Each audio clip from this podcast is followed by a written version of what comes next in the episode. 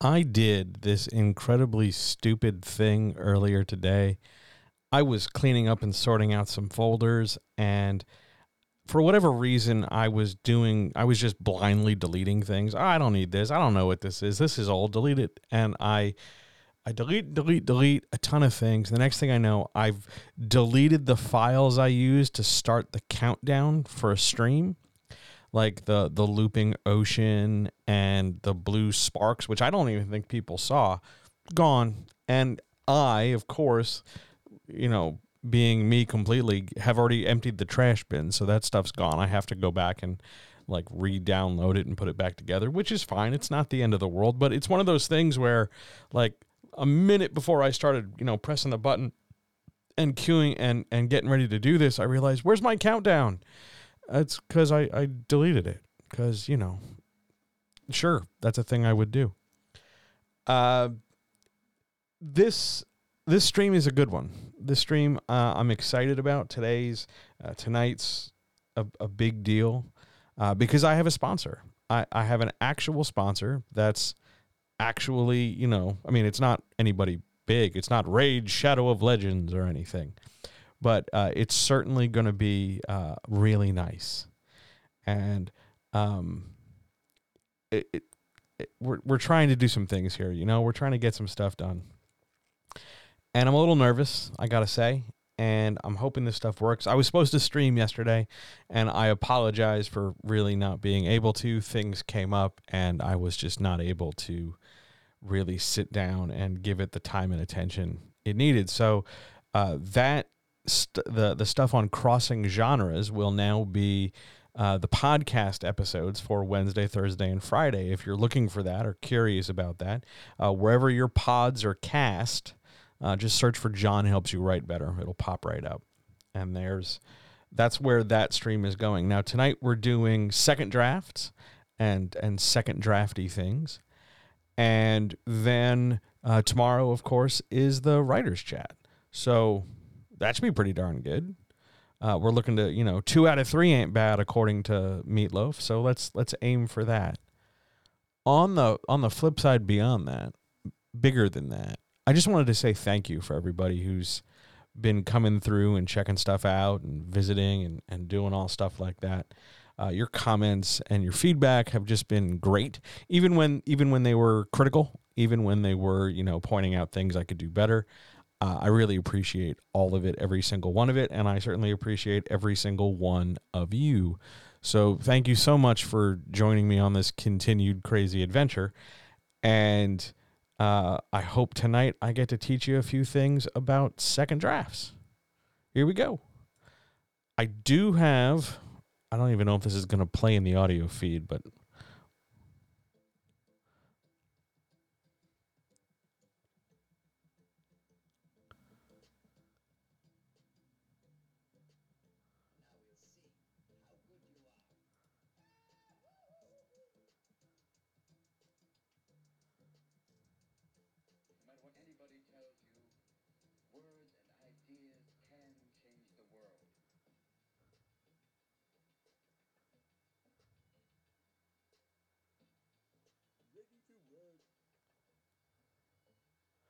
So tonight, oh, hi. I forgot to do an intro. I've been talking to myself all day about this, and you'd think when it was ready to go, I'd be ready to go. Uh, hi, everybody. I'm John. This is uh, John Helps You Write Better. And I'm streaming on a Tuesday. God, it's been forever since I streamed on a Tuesday.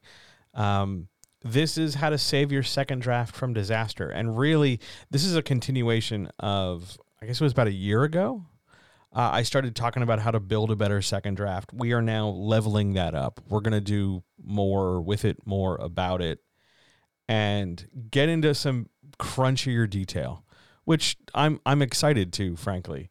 So yeah, we're going to go build a second draft, and we're going to build it not so much from the ground up, but I'm assuming uh, that you out there, guys, gals, non-binary pals, friends, collaborators co conspirators, planners, plotters, dancers, boogiers, whomever you might be, and comrades, whomever you might be, Uh, I'm assuming you've got your first first draft done, or if it's not entirely complete, you've at least reached a point where you're like, I gotta start over, I gotta do better, and you're committed to being more serious about moving forward with this thing you're writing, whatever it might be. Now, whether your goal is publication, whether your goal is just to say, Hey, I wrote a thing, or whether your goal is anywhere or anything else this is going to help you. This is going to make a substantial difference when it comes to, you know, sort of shaping and building how you approach story and how you do all the things you're going to need to do when it comes to story. Now, there's a theme in this. I don't know if you've, you know, noticed, but uh, the theme, if you're looking at all the slides and everything, the theme is fire because this is generally the point where we take our story, place it in the crucible, burn off its impurities, and are left instead with a cleaner, readier, nicer, neater, messier, harder to deal with draft. This is where we forge the story stuff. This is where we make a substantial difference for what happens with the characters and with the plans going forward. And really, if your first draft was just the getting it out of your head and getting it, you know, to see if it was complete unto itself. It's the second draft that turns a story into something with legs and it turns that story into something publishable or printable or shareable or complete. The second draft is where we really put the work in. So let's put the work in. But we can't do any of that without at least pointing out that tonight's stream is sponsored by my patrons. So over at patreon.com slash John helps you write better, uh, that's the home of Watch Movies Write Better, where every week Uh, we do just what it says. We watch movies and then we learn how to write better. We walk through popular film, we walk through old film, good movies, bad movies, messy TV shows, streaming service stuff, all of it. To take it apart, to look at it, to see what ticks, to see how it works, to see what they could do better, to see what we can learn. And so if we're doing our own thing or we're sampling or we're just trying to grow as writers, what tools can we put in our toolboxes? Watch Movies Write Better is there to help you succeed no matter what you're writing. I guarantee you, this has been going now for a couple of years. I guarantee you, um, there's a movie I've covered that will help you learn to get better at a thing you feel you need to get better at. Uh, last week, we just did. Uh, what did we do? We just wrapped up. Most recently, we just wrapped up the Last of Us show from HBO. Prior to that, we did uh, Wakanda Forever, the Black Panther sequel, and this Friday we'll be doing The Woman King, so we're covering a, a, breadth of things. And before that, we did all the Jurassic Park movies. We did all, all, the Jurassic World movies. I should be be clearer about that. We did all the Star Trek movies, all the all the Star Wars movies. We've covered the, all the Twilight movies. Um, we've covered King Kong. We've covered a ton of stuff, and we're only looking to do more. So if you're interested in being able to sit on your couch and watch TV and then somehow have that transform into being better writing advice, uh, $2 a month. That's all I ask. Two bucks a month. John helps you write better. Patreon.com slash John helps you write better. Watch movies, write better.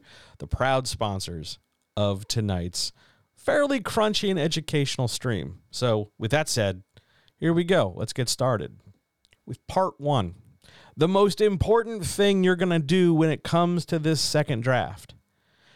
When you've got your first draft, it's all laid out. Maybe it's saved as a file. Maybe you printed it out. Maybe you wrote it longhand in one of those journals you keep buying and you finally filled. Who knows? But you've got it there. And now it's time to turn it into a second draft. You've opened up a new file, you've opened up a new Word doc, a new Google doc, or whatever. You've opened up this blank space, and it's time to suddenly transmogrify this sucker into a second draft, which means the first thing we have to do is figure out what to keep and figure out what goes.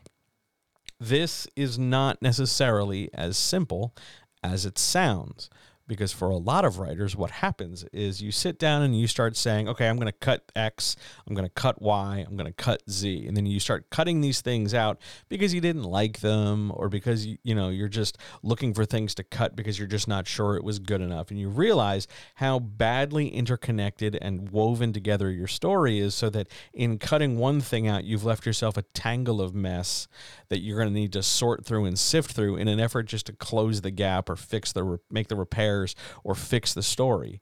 figuring out what to keep and what goes is for so many writers a question mark, a giant sense of the hell do I do? I don't know. I, I just I guess I just retype everything.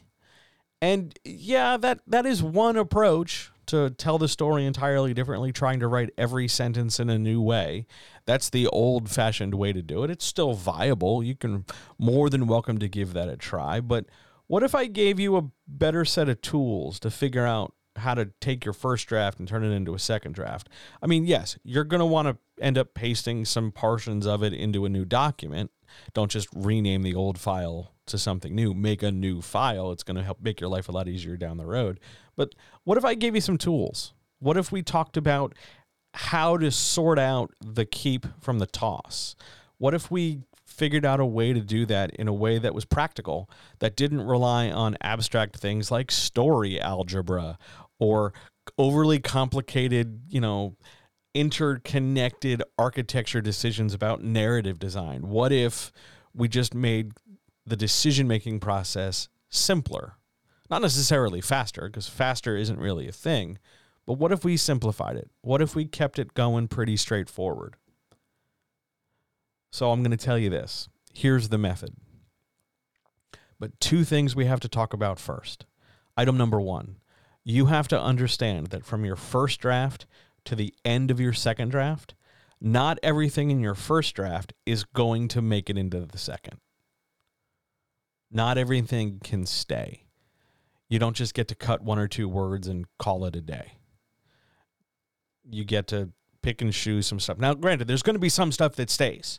Like, let's not freak out here. you some stuff's going to make it pretty much as is verbatim, just copy and paste but not everything. And this is don't look don't flip it around on its head either and go 99% of it's going to get cut. What am I going to do? No, we're not going to hang out on the extremes. Come come away from the ledge and just recognize that some of the stuff in your first draft will not survive.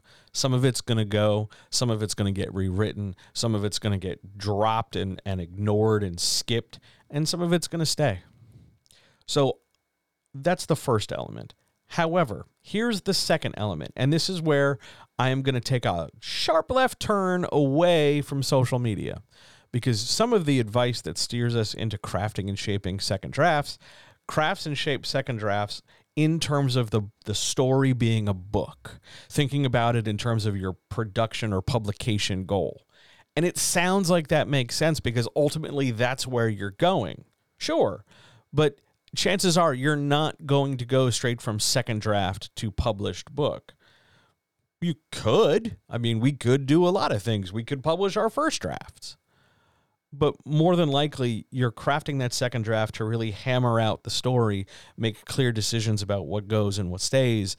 And then you'll do a third draft where you'll clean everything up, make it nice, neat, and polished, and then go query or publish the third draft but in that advice to tell you like you got to think about it in terms of a finished book no you're still in the process of making it so that advice that says pay attention to the word count because that's going to be a ceiling that you know keeps your story contained don't.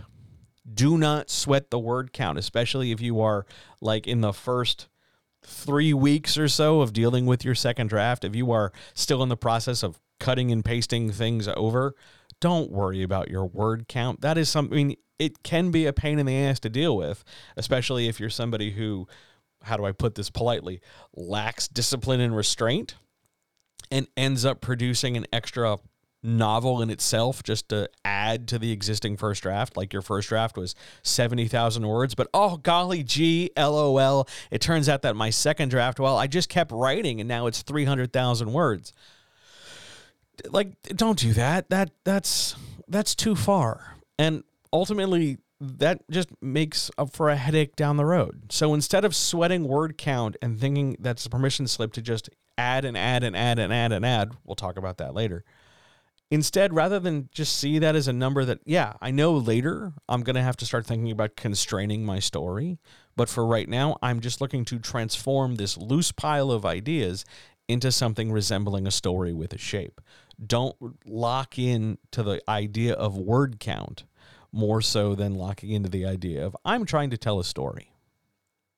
Which leads us to the method for crafting that story. I've got three piles here keep, cut, and maybe. Now, if you're looking at the graphic, maybe it's got this big giant red question mark. That's on purpose. I'll talk about that in a second. But I want to start with the stuff that will absolutely be kept no matter what draft we're in because it's the spine of a story. There's really no way around it. Though I realize now in looking at this, I've left one thing off the list. So I want to address that when we get to it. But I want to talk about the stuff that's going to be kept.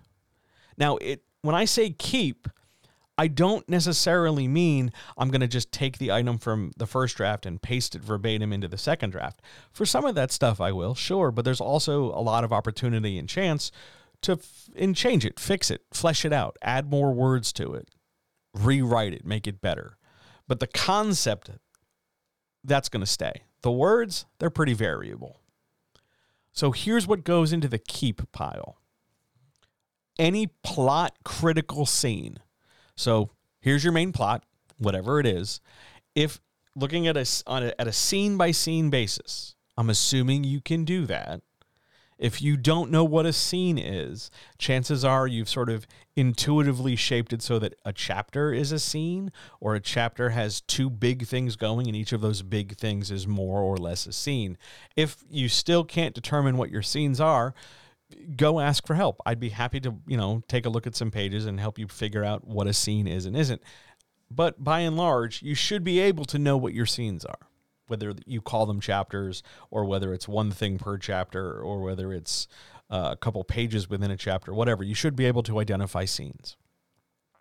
If those scenes are absolutely positively critical to the main plot. Meaning, if we took them out, pretended they didn't exist, the main plot of the story would not make sense. Those are plot critical scenes. They have to be kept because that's how we form the spine for our story. Likewise, the same thing's true with our character arc scenes, the scenes that demonstrate the character somewhere on the path of their arc. It's in its start state, it's developing, its climax, its resolution. Somewhere along that arc, there's a scene or part of a scene where a character is dealing with whatever, doing whatever, trying to develop and grow. Those those portions of scene or scenes, they have to stay because that's the character arc. One more thing here in terms of the critical stuff theme critical scenes. You're going to hear me talk about theme probably more than we did before in the previous second draft stuff because theme matters. And if you're ever wondering, hey, what's one of the easiest ways I can level up my writing from one thing to the next? It's in dealing with themes. It's in having something to say that isn't just, this is the story of, you know, a girl who cried a river and drowned the whole world. This is the story of, you know, a small town bus and this, that, and the other. A theme is a lesson you want the reader to install in their own lives. It's a lesson that your story is an example of that the reader can say, ah, when I get into that situation, I can draw focus and hope and pride and resolution and, and whatever from this story. Here's a good example of, you know, found family. And I, somebody who, you know, wants to surround myself with found family rather than biological family, draw strength from my story. Themes matter. And if you're ever wondering what one of the um, under talked about, under defined uh, elements that leads to massive rejection in traditional spaces, it's because you don't have any themes. Or if you do, you don't do anything with them. You have to. You need to. They're they're important. You have to have multiple scenes that illustrate a theme in part. So if you have a theme of found family, you're probably going to have 2 to 4 two to five scenes over the course of the whole ass book that talk about the need for found family, development of found family, the fact that found family is tested, and the fact that found family is resolved. You're going to treat your theme, or at least your theme development, like an arc. But when a story doesn't have a theme, it's more or less going to come across to the reader like you're just presenting facts. This happened, then that happened, then this happened, then that happened, which is fine if you're, you know, just aiming to recite a story. But if we're trying to do something in terms of getting a book that sticks with a reader and resonates and has some kind of depth to it, we bring theme in. So those scenes that are illustrative of that particular theme, they have to stay. Without them, you you lose your theme. Without your character arc scenes, you lose your character arc. Without your plot critical scenes, you lose your plot. The thing I omitted here are the world building critical scenes. Here's the tricky part, and I'm going to talk to my fantasy authors just for a hot second. Look, I know that you went like super crazy imaginative and thought up all this complicated lore and this whole backstory for like multiple kingdoms and continents and magic weapons and doodads and bells and whistles and a pantheon and four guys named Kevin. I, I know you like really, really put together like a whole ass thing. I get it. Good for you. You're imaginative. Hooray! Now, let's let's have a serious moment for a second. We don't need all of that. We don't need all of that. Some of it's going to stay, some of it's going to go. How we determine what the world building critical stuff is, you think about its relationship and its relevance to the other elements we've talked about. So, the world building that is critical for the sake of the plot, that has to stay. The world building that is critical for the sake of the character arc, that has to stay. The world building that is critical for the theme or themes, that has to stay. The other stuff, well, the other stuff we're going to file away for maybe, but we'll get to maybe in a minute. But in terms of our critical spine, plot, character arc, theme, world building, we need those. They have to stay. Now, you might end up rewriting them, but what I want you to do, especially if you're starting out early, is just copy and paste them with big giant Swiss cheese holes, just one paragraph after the other, into that new document, into that second draft. I don't care if you just pasted the thing from page 45 and now it's the sixth paragraph in a Google Doc. I don't care. We're just trying to make essentially a stick figure drawing of your story. There are going to be gaps. There are going to be spaces. We want that. We embrace that. So, what else do we need? What else goes in this keep pile? Well, we're going to need any scene or moment or part of text where we're introducing a point of view character. Now, if you just have one point of view character, one narrating character, whether we're in first person or we're only really following a character in third person in some way, shape, or form, whatever scene we use to introduce that character, even if it's the introduction of the story, that has to stay because we need some way of connecting the reader to our point of view character. That's got to stay if you're a writer, maybe you're a fantasy writer, maybe not, where you've got multiple points of view and you've got a couple different characters all getting introduced at different times, all of them stay for now. We will talk about what to do with multiple characters later on tonight. But for now, every point of view character with an introduction, keep them in there. And they have to be a point of view character. Not just like, oh, this is the sentence where, you know, Steve shows up well, if Steve's a, like a tertiary character who's like basically a non-factor in the book, we don't really need to worry about Steve right now. Just the point of view characters, just the characters the reader directly follows over the course of the story. Two more things. Two more things go in our keep pile before we jump to the cut pile. We have to keep the main plot climax. Just the climax. How it starts, how it develops, how it ends how that climax ends is not the third act resolution. It's just whatever section of text where the climax is done. You've defeated the bad wizard. We've thrown the guy off the cliff. We uh, diffused the bomb. It's wherever the climax ends. The main plot climax needs to stay on the keep list. Slap it in there, paste it in there. Okay? One more thing. Any climax for a subplot has to stay right now. So if your subplot is the character arc, if your subplot is, oh, by the way, those two other characters fall in love, if your subplot is, meanwhile, this is happening with Aquaman, whatever it might be, the climax for your subplot has to stay. Again, not the resolution, just the climax itself. Those are the critical pieces for the stick figure of our drawing. Everything else goes into maybe. Maybe is a pretty big catch all. We'll talk about maybe in particular in a minute, but first I want to go to the things that absolutely positively get cut out of that first draft. And for a lot of writers, this ends up often being a lot of text. And there is occasionally a good amount of pushback. Oh, I can't cut that, John. I really like that. Oh, no. I, I get that you like it, but do you like it more than moving forward towards your goal. Always weigh that out. Always stop for a minute and think is it more important for you to keep this thing you like in this book? I'm not saying delete it and wipe it from your brain. I'm saying this just can't sit in this manuscript. Go copy and paste it into a file, keep forever. That's fine. But in this book, this stuff that gets cut, is it more important that it stay in this book or is it more important that you accomplish your overall storytelling or publishing goal? Pick, make a decision. Writing is the act of making a decision.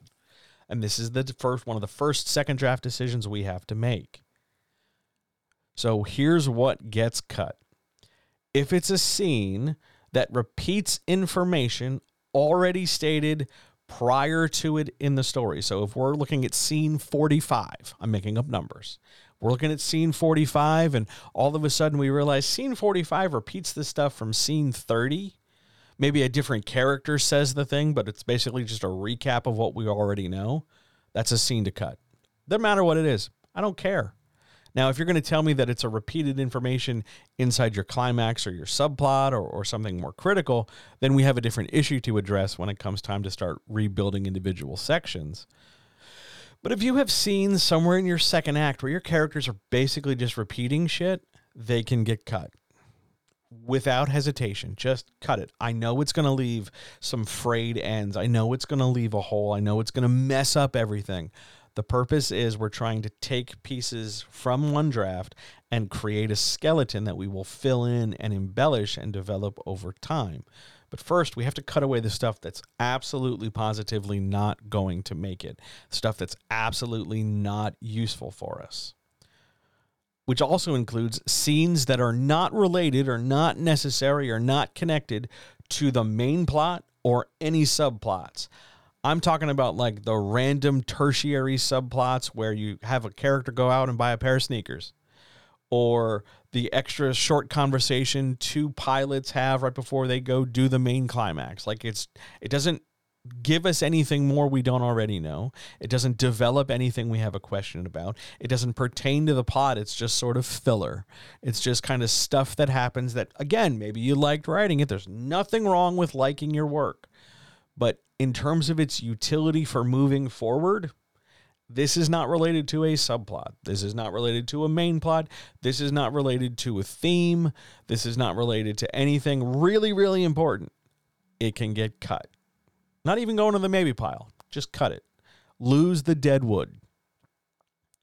Now, let's talk just for a second. If you're somebody who's thinking long term already, and you're thinking, oh, I'm going to write a series. I'm going to write a couple different books. This is the first of many. It's part of a trilogy. It's part of a, a, a, a whole corpus. I'm going to write 15 of these suckers. Sure, sure you are. Okay, well, we're only going to write one book at a time, just, you know, for organization's sake. And right now, if this is your second draft, if you have gone out of your way to introduce elements that really don't matter to this story, but will totally, absolutely matter to a story you haven't even come close to thinking about. Like we're in book one and you're setting up book five, and you're expecting the reader to stop and think about, oh my God, I remember that one sentence on chapter two. The scenes that set up material that won't be found in this book, or even in the next book, or some other book yet to be determined, those scenes get cut outright cut. We want to create a little boundary, a fence around this story so that it's just this story with just this stuff. Yeah, there's going to be another book later. And when it comes time to do that book, then you're going to have to figure out a reason to connect or a method for connecting current, you know, new story to the existing stuff. But you don't do that starting your second draft of this book. That's not this job. That's a different job. One job at a time, please. Those are the things that absolutely positively hugely get cut. Period. With however much pushback you want, they still get cut. Between our keep pile and our cut pile, chances are you've got some Swiss cheese now in that first draft. It no longer maybe it doesn't read contiguously. Maybe we've cut out some things so there's some some gaps in the story. Maybe it's some stuff that it it's still sort of the story but it feels looser it feels disconnected it feels messier. This is where the maybe pile comes in. In that messy transformative undergoing evolution state while things are still all up in the air if you can get as clear-headed as possible and really sit down and think about like okay what given the stuff that's made the cut is there anything i don't like? I wrote it and it, it fits in the story but i was never really happy with the idea that we had to have a scene at the mall or i'm not entirely sure it was important for our two teen characters to have biology class in chapter 5 or i don't know if we need a second villain to just show up randomly anything that you've been on the fence about cutting, cut. Even if that leaves more Swiss cheese, even if that makes a mess, cut it and don't plan on moving it forward. Anything where you've been fairly certain you could write it better, and not just different. I don't mean like I could make that person a blonde this time. I mean you could make substantial improvement you could definitely say this thing, whatever it is, clearer, more accurately, more more dramatically, more intensely, more whateverly. That's the stuff that goes in the maybe pile. A lot of your second draft is going to come out of that maybe pile, like the creature rising out of the black lagoon, and it's going to fight its way into the keep pile based on how you craft it based on what you try to transmogrify it into. And anything that doesn't really hold up to that scrutiny, put in the cut pile. Maybe is our workspace. Keep is not our goal space. We're not trying to keep everything because remember, this started off with the idea that not everything's going to stay. So don't try to keep 90% of the story and just fill in the gaps around 10 don't think about it in terms of strange percentages like that because you'll spin your wheels forever and make no progress. What you want to think about is what's the absolute critical stuff that's got to get kept. And everything else, as long as it's not obviously extraneous, goes into the maybe. And then on a case by case basis, scene by scene, idea by idea, you interrogate it, you poke it with a stick, you really stop and think and look at it, and then make a decision about, okay, well, this can stay. I can make this more critical, but I'll have to rewrite it. That's how we start really building the writing side of this of sort of the formation and foundation of a second draft. Aim for maybe and then push yourself to write the maybes better. Not shorter, not more minimalist, not more complicated either. Remember, we're not hanging out on the extremes tonight. The whole point is to just look at the stuff in process and get it into its best shape and then plug it into the existing stuff already in the keep pile and then fill the holes in as they come. That is the keep maybe cut system for developing a, the base of a draft. It is super useful. I strongly recommend it. Whether you want to do this with like a legal pad in three columns or a list or note cards or just printed out pages where you label things keep, cut, and maybe. Whatever you need to do to visually organize this or digitally orient this, I leave that entirely up to you. I think this is going to be really good for you, especially if you're somebody who's sort of overwhelmed by the process of the second draft, but you know you need to make one and you're just not really sure what to do sometimes. And it feels an awful lot like you're just retyping or repasting things. I'm my challenge to you here with the keep maybe cut is to do more than just repeat yourself. Repeat yourself, but with function, but with purpose on we go. In order to get really good at this, in order to do that interrogating I just talked about, we want to figure out what questions we're asking in this manuscript and of this manuscript. So I'm dividing them into three groups. There are no world questions because the world is incredibly modular and variable. If you need to suddenly add some world building details to patch a hole or resolve a thing, by all means do so. The world is always there to act functionally as duct tape. So that leaves us three different sets of questions, three different abstract concepts that you, by the end of the drafting process and throughout the drafting process as a whole, should be getting better at answering. If, for whatever reason, in the course of your second draft, especially early in the process, you are entirely able to answer these questions, that's fine. It's not wrong or bad if, if you just happen to know how to do this. But don't be surprised if, in the course of asking these questions, you realize, oh, I need to write a thing. Oh, okay, in order to answer this question, I have to add a scene where this happens, or I have to add the thing that does this. That's normal. We want that. We're looking for that. This is how we fill in some of that Swiss cheese. This is how we fortify what's on the keep list. This is how we make the writing better. We start looking at things in terms of questions, and I'm going to walk you through them all. Let's start with plot questions because they're going to be some of the most critical and the most like straightforward ones to ask that will make a difference when it comes to organizing the story. And our first question is probably the most common one. What is your story's main plot? You should be able to, at some point in the second drafting process, get it down to maybe like one to three sentences tops and it should be detailed. It shouldn't, you know, don't in an effort to get it down to one sentence, don't just say it's a guy who does stuff and things.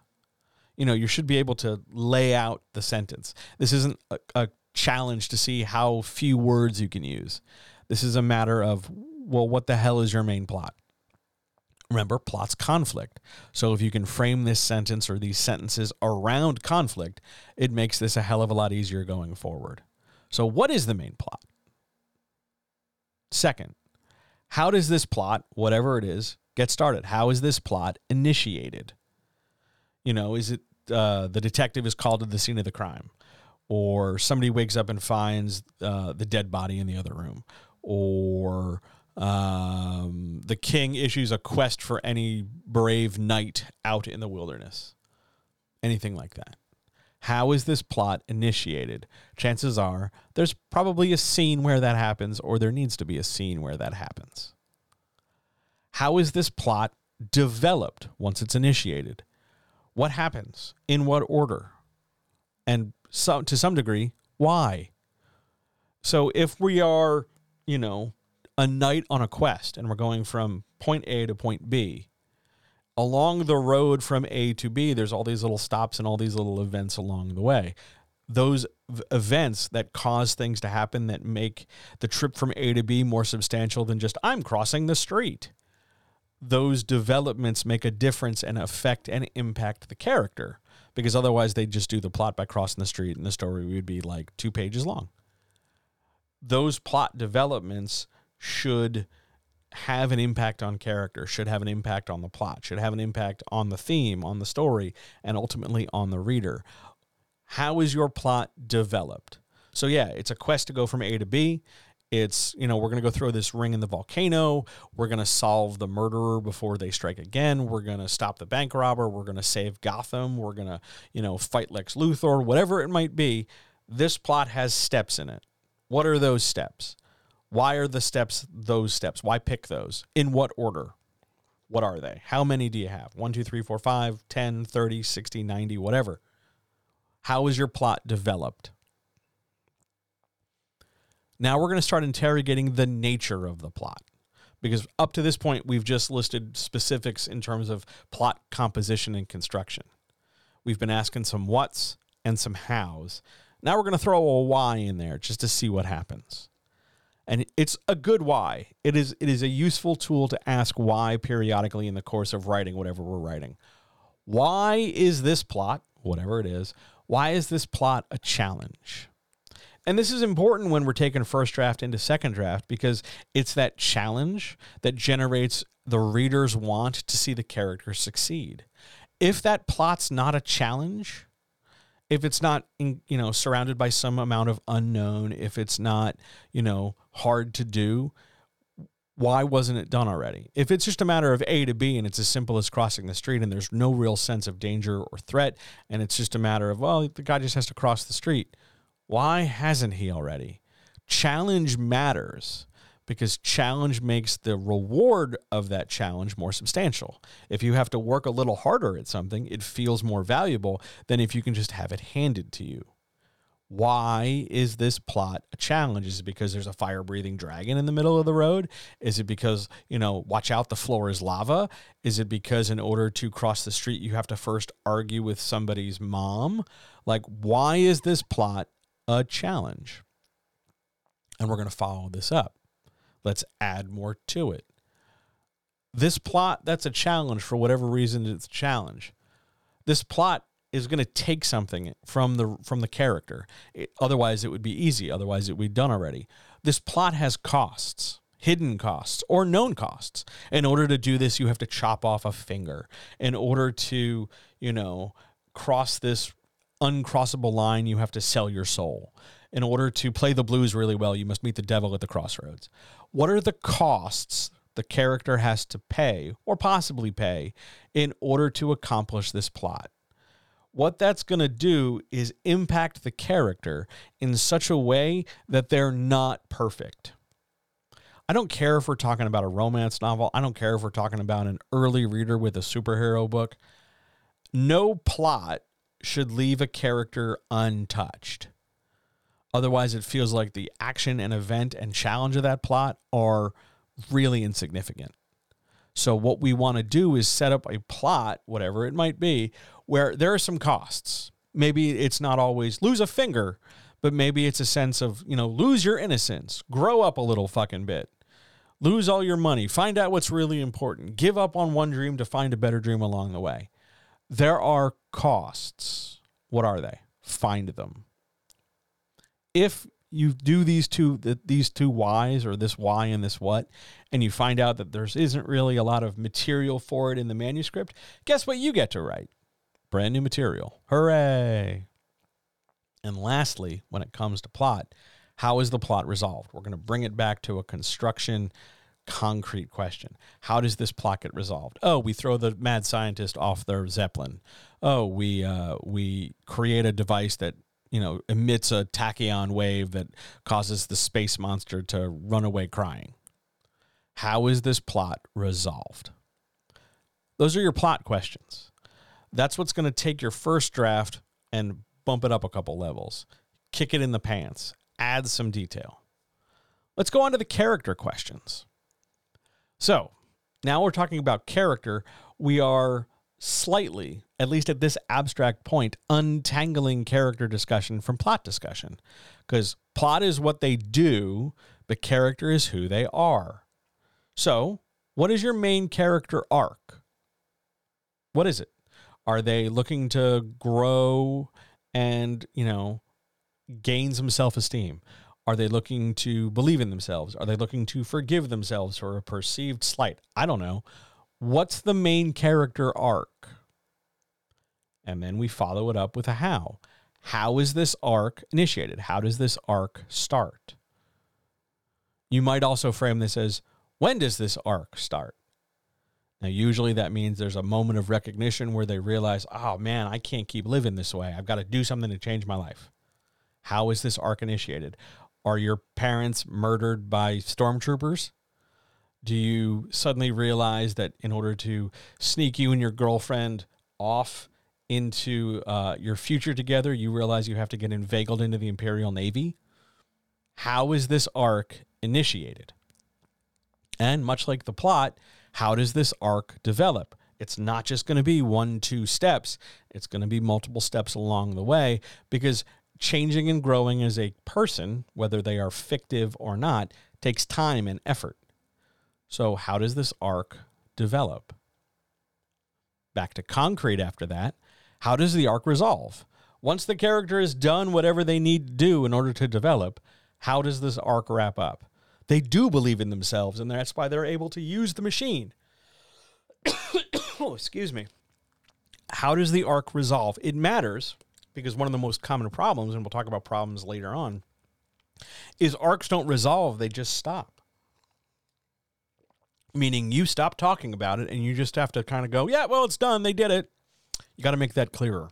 So, how does the arc resolve? Next element How is the character different after resolving the arc? This is what makes the arc matter. So, you started them off as somebody who, you know, will use Ebenezer Scrooge from A Christmas Carol. At the start of his arc, he's convinced that food poisoning has brought on hallucinations, which is why he's seeing ghosts. And by the end of the arc, after dealing with, you know, seeing a disabled person, seeing happy people, realizing that he's, you know, a piece of shit, and then realizing that, oh my God, you're going to die. He suddenly becomes this very magnanimous capitalist who happens to give away all his money as if that's a thing that could exist. And that shows a total transformation of character. And that's how the arc demonstrates the character is different once the arc is done. Now, your arc, whatever it might be, doesn't have to radically 180 the character. They go from being a jerk to the nicest person ever. I mean, it's possible. But if your arc is something more like they learn the value of trusting someone else, then you just need to demonstrate them doing the thing that is their changed element, their changed state oh, they finally opened up and now they're reaping the benefits by being in a loving relationship with another being. Oh, they finally believe in themselves, so we see them, you know, f- driving, you know, with their eyes closed, or they learn to parallel park and they get their driver's license or whatever. You've got to show that character though as being different after going through the events of the arc, because otherwise it's going to seem like, well, the character didn't change. Who gives a shit? Which is what you really want to avoid. And lastly, our third group, theme. And we talked about theme a second ago, but now we're going to dig in a little deeper. What are the central theme or themes of the story? You, you want at least one. I would recommend somewhere between one and three. Three is a pretty big thing to ask. One or two is plenty. Plenty of theme because you can tie it to main plot, you can tie it to character arc, you can tie it through the center of the story. One or two themes is more than enough because you're going to make them pretty critical what are those themes of the story? If you don't know, if you're not sure what your theme is, what kind of lesson does your character learn? What kind of growth does your character experience? And what kind of statements are you making to the reader? Hey, I'm trying to talk to you, reader, and tell you that sometimes found family is more important than biological family, and you don't have to be alone. Or I think, I, the author, think it's really valuable for you to be communicative with your feelings. That kind of stuff. That's a theme. What are the central themes of your story? One to three of them, please. How are these themes expressed? How do they come across? Are they the end result of scenes that leave us thinking about, like, man, that scene would have gone better if only our character was more open and communicative? How are these themes and these ideas put forward? Not that you want to put these words in characters' mouths where they want to go, you know, Susan, it's really important to be communicative. Like you don't want to get on the nose with it. You want to be a little bit more subtle than that. But by and large, you have to know how these themes are expressed in your story. Where are where in the scene in the which scenes to what degree? And lastly, what are the messages of this story? So if a theme is an idea, the message is how the reader packages it and takes it away. The message of it's important to be communicative and honest in your conversations or communicative with your partners. The message there is hey, it's scary but good to be communicative. The message is an interpretation of the theme. Where are those messages and how do they get transmitted to the reader? Generally, this is going to be done through the main character. Interesting note if you're crafting a story game, then your player is functionally your reader, but your player is also functionally the main character. So if you're writing a tabletop role playing game, the message you're trying to get across is something in the element of the state of play. And the themes are the way your game mechanics facilitate a certain set of actions and get everybody doing stuff in a certain specific way. Just something to chew on because I know people out there are listening to this and they're game people more than they're novel people. And the theme is how we bridge that gap, by the way. But these questions, how many are there? 1, 2, 3, 4, 5, 6, 7, 8, 9, 10, 11, 12, 13, 14. 14 questions are more than enough to help carry you forward and really give your second draft some substance. But let's keep moving on.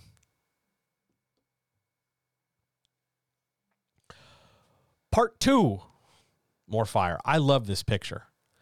Uh, the keys to improving your manuscript. So when I work with clients, I run into a, there's there's this moment about two to three meetings in, right? There's this moment where we're talking about what the book needs and what's going on and all this stuff, and then all of a sudden they ask this question of, "Well, I've been writing, but I don't know if I'm getting any better. I just know I'm adding to the book. I just know I'm doing more stuff, but I don't know if it's any better." Let me tell you how to get it better. The keys to improving your manuscript. I got a couple of them. And unfortunately, there's there, there's a list because there's some talking involved here. So we'll walk through each of these. First, though, I'm going to get a mouthful of tea. I'm going to put on a light because I'm sitting in the goddamn dark. So two seconds. Just hum along to yourselves.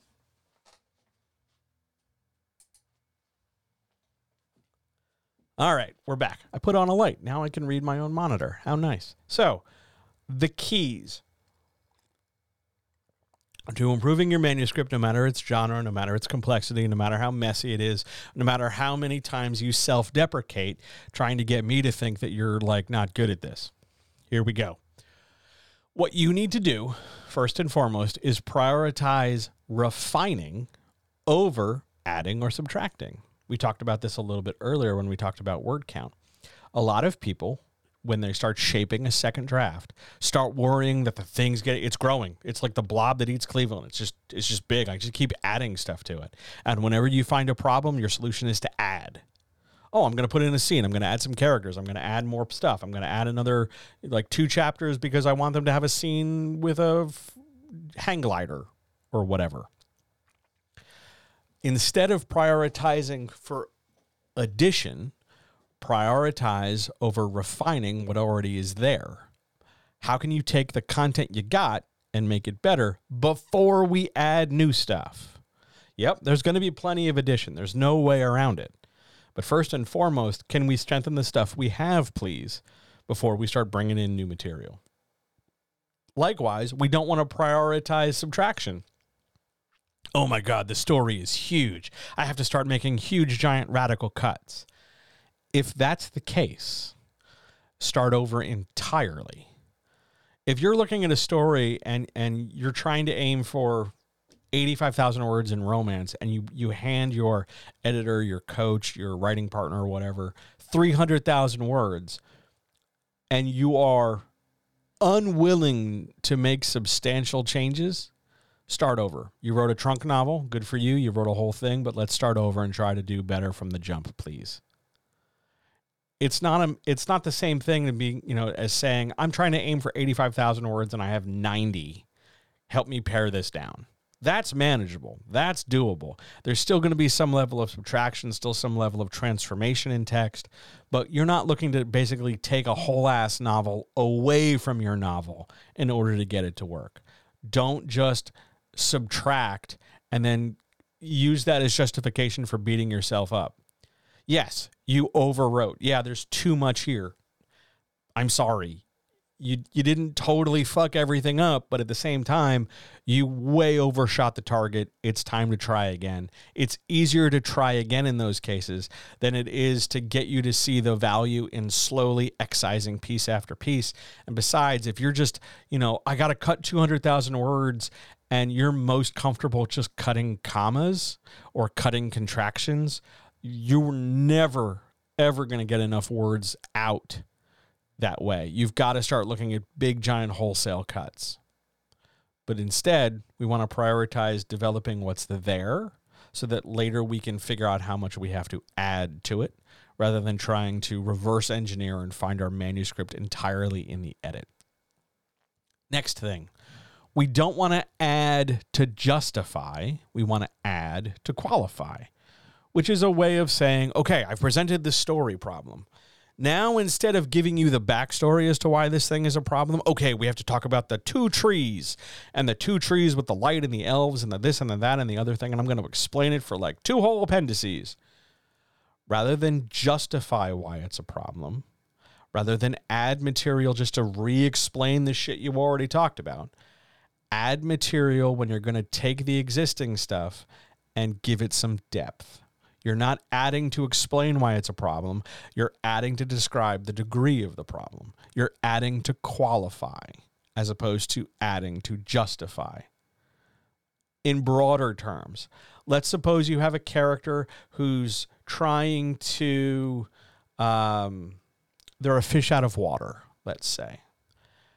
Adding to justify would be constantly explaining that they're a fish out of water Whereas adding to qualify would be instead of repeating over and over, oh, they're new, they're not from here, would be okay, saying they're not from here and then developing the feelings of not being from there. Are they lonely? Are they lost? Are they confused? Are they angry? Are they resentful? How does it make them feel that they're the whatever they are, the fish out of water? Add to qualify more than you add to justify and you will have an easier time building a stronger second draft. However, and I'm going to address the the what's the word less disciplined, less organized writers for this one. Just because you're going to add more characters does not automatically mean you are adding more action. You're just cluttering things up. Just because you have six characters in a scene does not mean that scene is suddenly more intense. It's just that you have six proper nouns floating on the page. More characters is not always a solution to a problem. More characters or generating more characters is usually a problem unto itself. Don't solve problems just by adding characters, especially if it wasn't a problem to begin with. Next, though, we're going to swing the other way and go out to that other extreme. Fiction is seldom minimalist. There's an effort, usually in writers who have never really pushed themselves at great length, there is an effort to try and get the story over and done as quickly as possible. Maybe that's hesitation or fear that there are if they if they write for a long time they won't be able to stop or they won't be able to rein themselves in or they don't have enough confidence in their story structure so they they try to like breeze through as quickly as possible and and tell the story in the fewest amount of words the fewest amount of beats and then they're left with like a 35,000 word piece and they're wondering why they can't get anybody publishing wise to take a look at it and they don't really know how to sell it and they don't really know how to build a career out of it because they keep holding themselves back in terms of developing a story. They don't push, they don't try because they're worried that it's it's the numbers are too big. Oh my god, 60,000 words is literally twice as many as I normally write. This will take forever. And they start catastrophizing all these future what ifs and conditionals that don't really have anything to do with it but you're not gaining anything in being hyper minimalist. You're not improving your writing, trying to get it done as quickly as possible or as simply as possible. This is not like we're not making a Zen koan here. We're not trying to build a haiku. We're not trying to, you know, name that tune in under three notes. So don't be a minimalist. That doesn't mean be a maximalist either, but don't go out of your way to intentionally starve the story. Next thing entangling conceptually. Entangling is not the same as complicating. Oh man. Uh, maybe I should address this specifically to the diehard anime people, but there's a great deal of confusion in the in the first draft, second draft, uh, early writing spaces. That what you need to do in order to be seen as a competent, well qualified, good writer is to create something that is complicated as hell with like a million moving parts and a lot of like shifting allegiances and this this overwrought level of like you can't trust anybody every character's gray rather than black or white and really what they mean they keep talking about how complicated something is or how you know how many moving parts it all has and how you know how much of a house of cards or a row of dominoes it is. They use words like complicating in an effort to demonstrate that they're real clever and they thought up a lot of shit. What they really mean is entangling. Entangling is the idea that narratively you have stuff in your story that is stacked or tied to other stuff in your story. It doesn't have to be necessarily complicated, it can be very straightforward. Um, we have to win the boat race in order to keep my girlfriend's grandma's house because it's also where we happen to be living for the summer. That's entangled. That's not the same as complicated. That's pretty straightforward. Or uh, we're the frat on the, the college campus that's always in trouble and in order to you know wreak our vengeance and and get one more chance we have to do something really hyper ballistic and sexually aggressive and violent. That's not complicated. That's just entangled where everybody's fate falls together. Complication dooms more stories than it aids. Complication is not a sign of like strong writership complication is just complication. You're just cluttering everything up Again, though, that doesn't mean we have to solve it by being hyper minimal. It just means, hey, don't go out of your way to make something complicated if you think it's what you need to be doing in order to be seen as a good writer. You can entangle pieces, make them dependent or, or conditional on one another without things being hyper complicated. And now, lastly, we want to make sure, above all else, as frequently as possible, we are aiming to tell the best story we can. What is best for the story? What is the coolest thing that could happen? What is the what is the the most striking, electrifying, easy easy is probably a misleading word, so let's find a different word, John. What is the most intense way to directly make the story better? As opposed to going out of your way to try and get everyone to see how clever you are. Let's use a real world example here. Let's suppose we are doing a modern take on Sherlock Holmes. It's in the public domain. We totally can now. So, okay, we're going to do a modern take on Sherlock Holmes.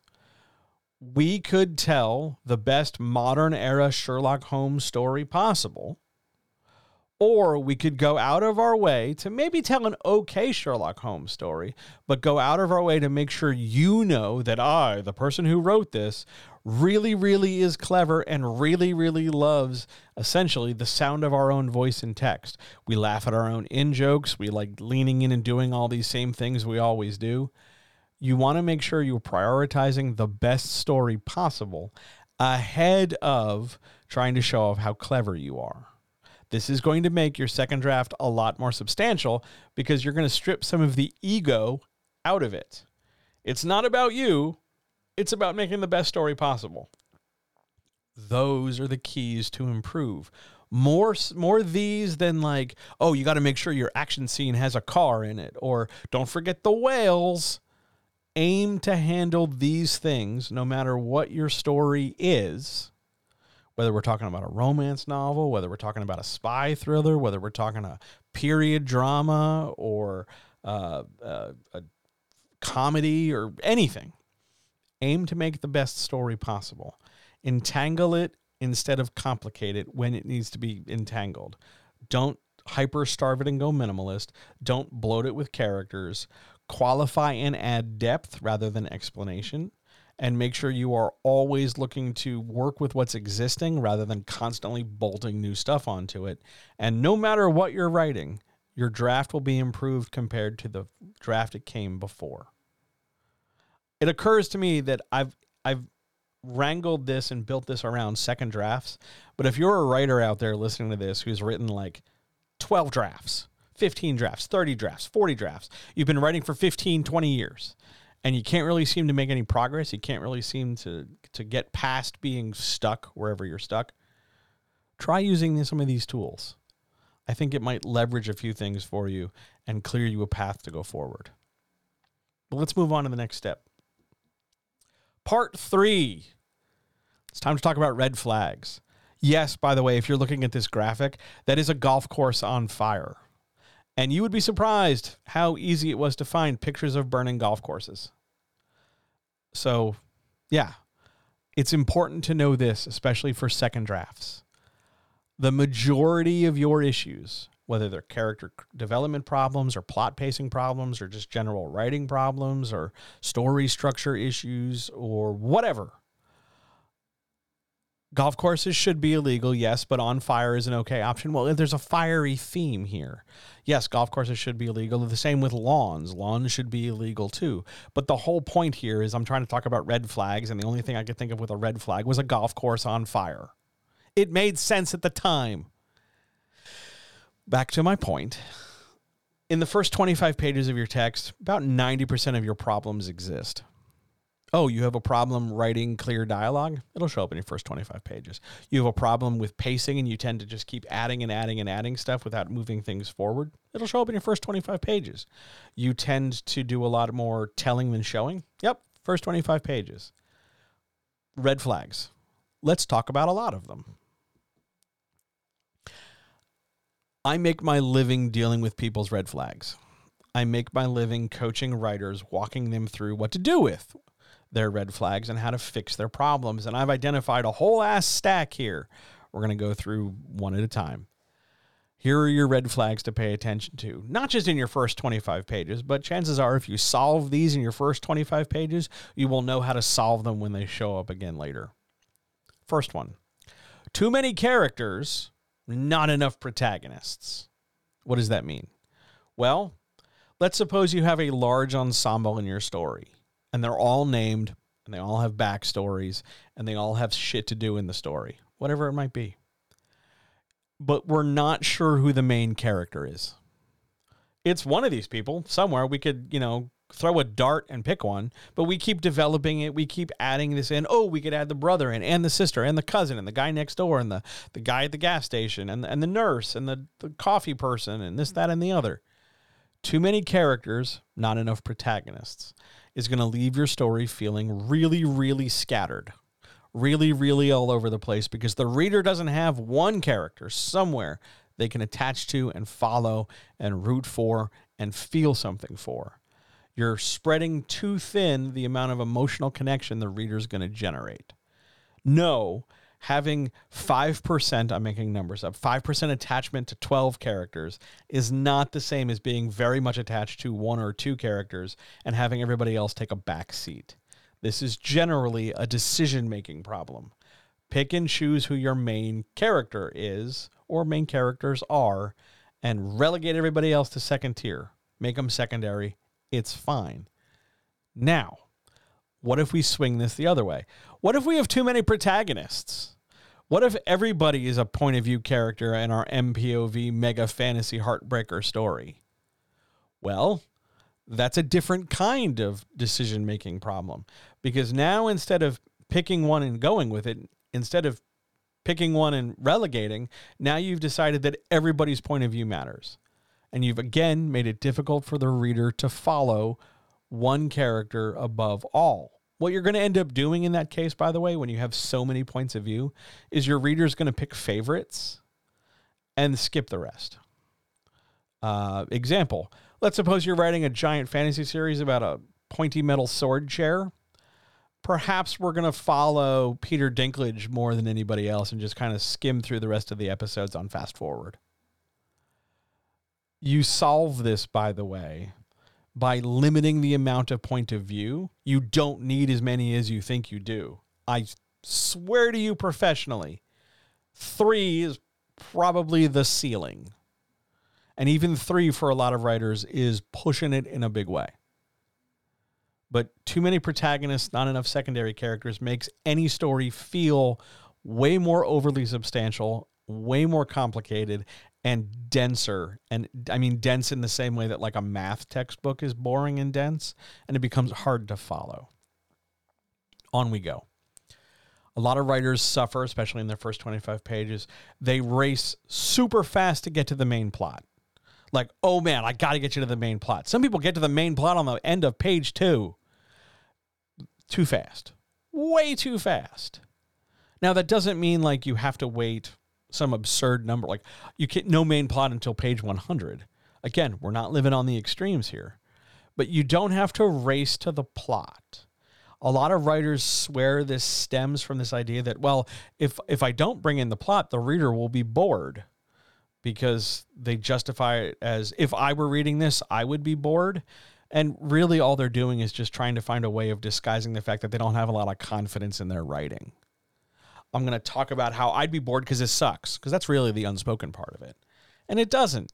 But you don't have to race just to the main plot. You can develop some story. You can spend some time painting a picture. You can spend some time, you know, saving the cat if that's your vibe. You can you can take some time. You have plenty of space. 80 to 90, even 100,000 words. That's a lot of words.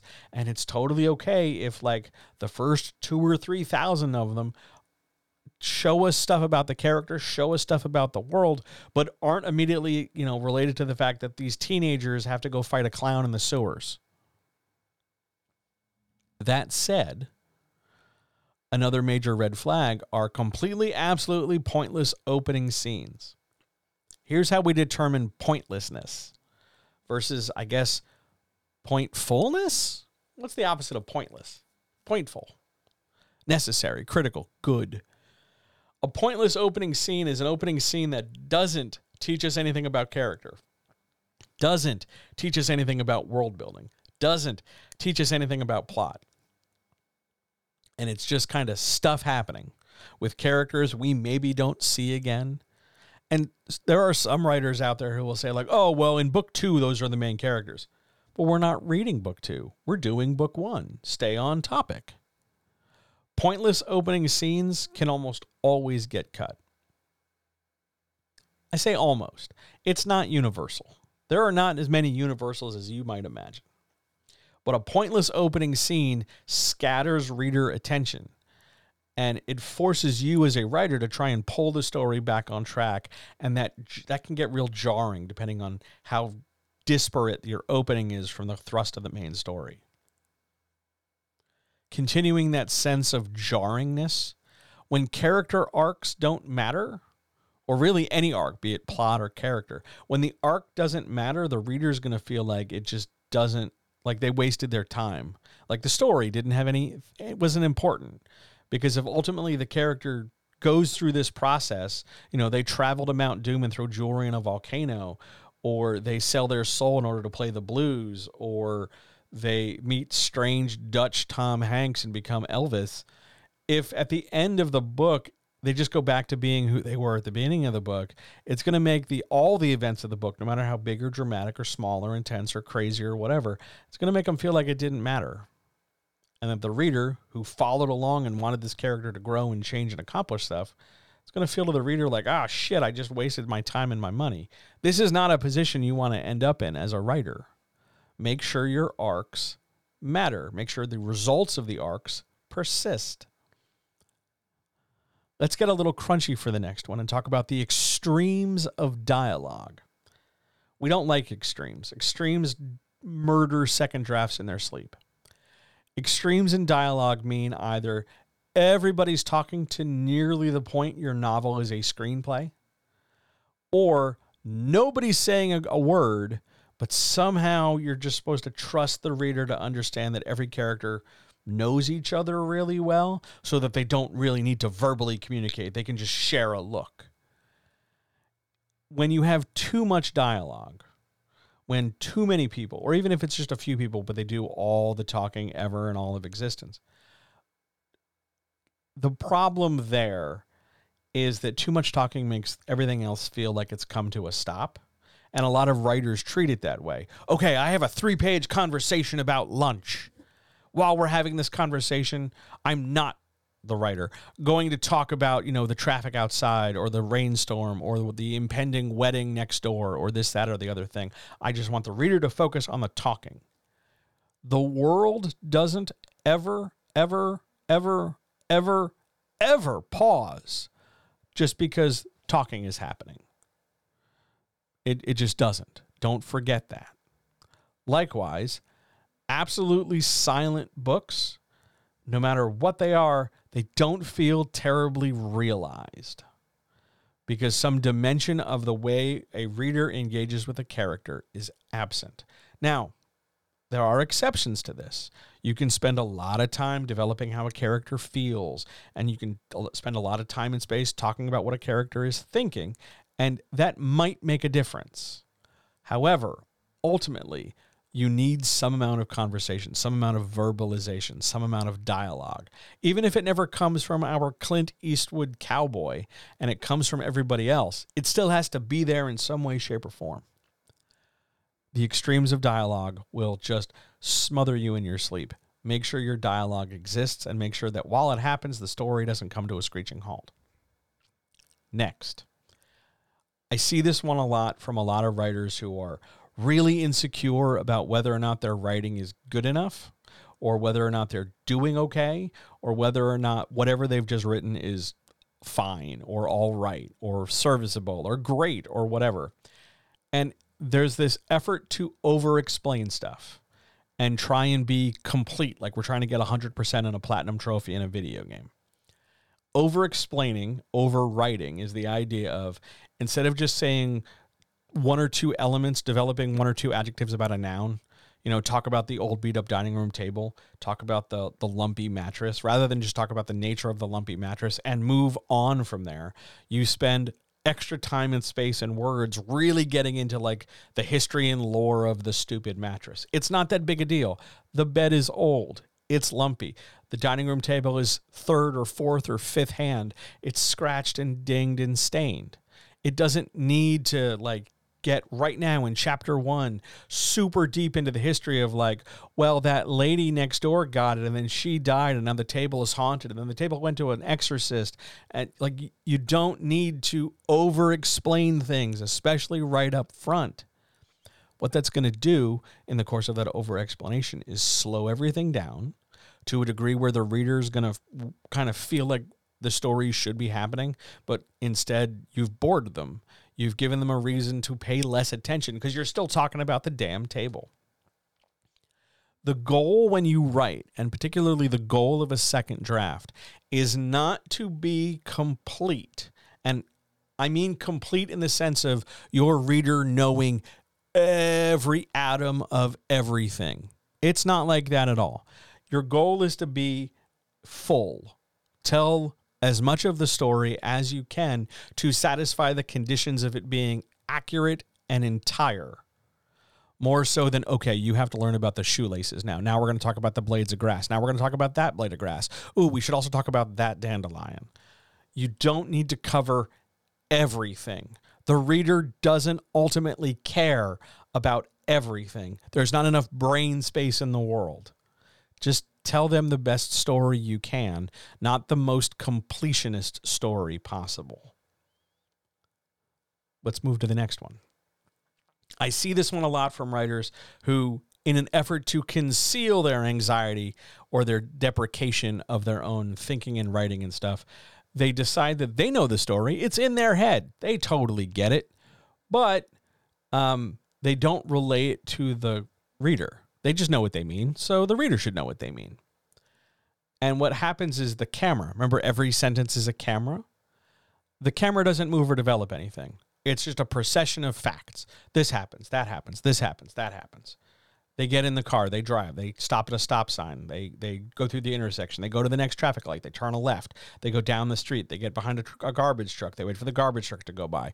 This, then that, then this, then that, then this, then that. We don't get a sense of, of any more detail beyond what is immediately imperative for that sentence. We don't talk about the weather. We don't talk about the day. We don't talk about what character thinking or feeling. We don't talk about the nature of the city. We don't talk about whatever else is going on. It's just that immediate stuff in front of the character for the sake of this sentence and maybe, maybe if we're lucky, the next sentence ahead. When that happens, your story is a pain in the ass to read because it feels like a very disconnected chain of Morse code.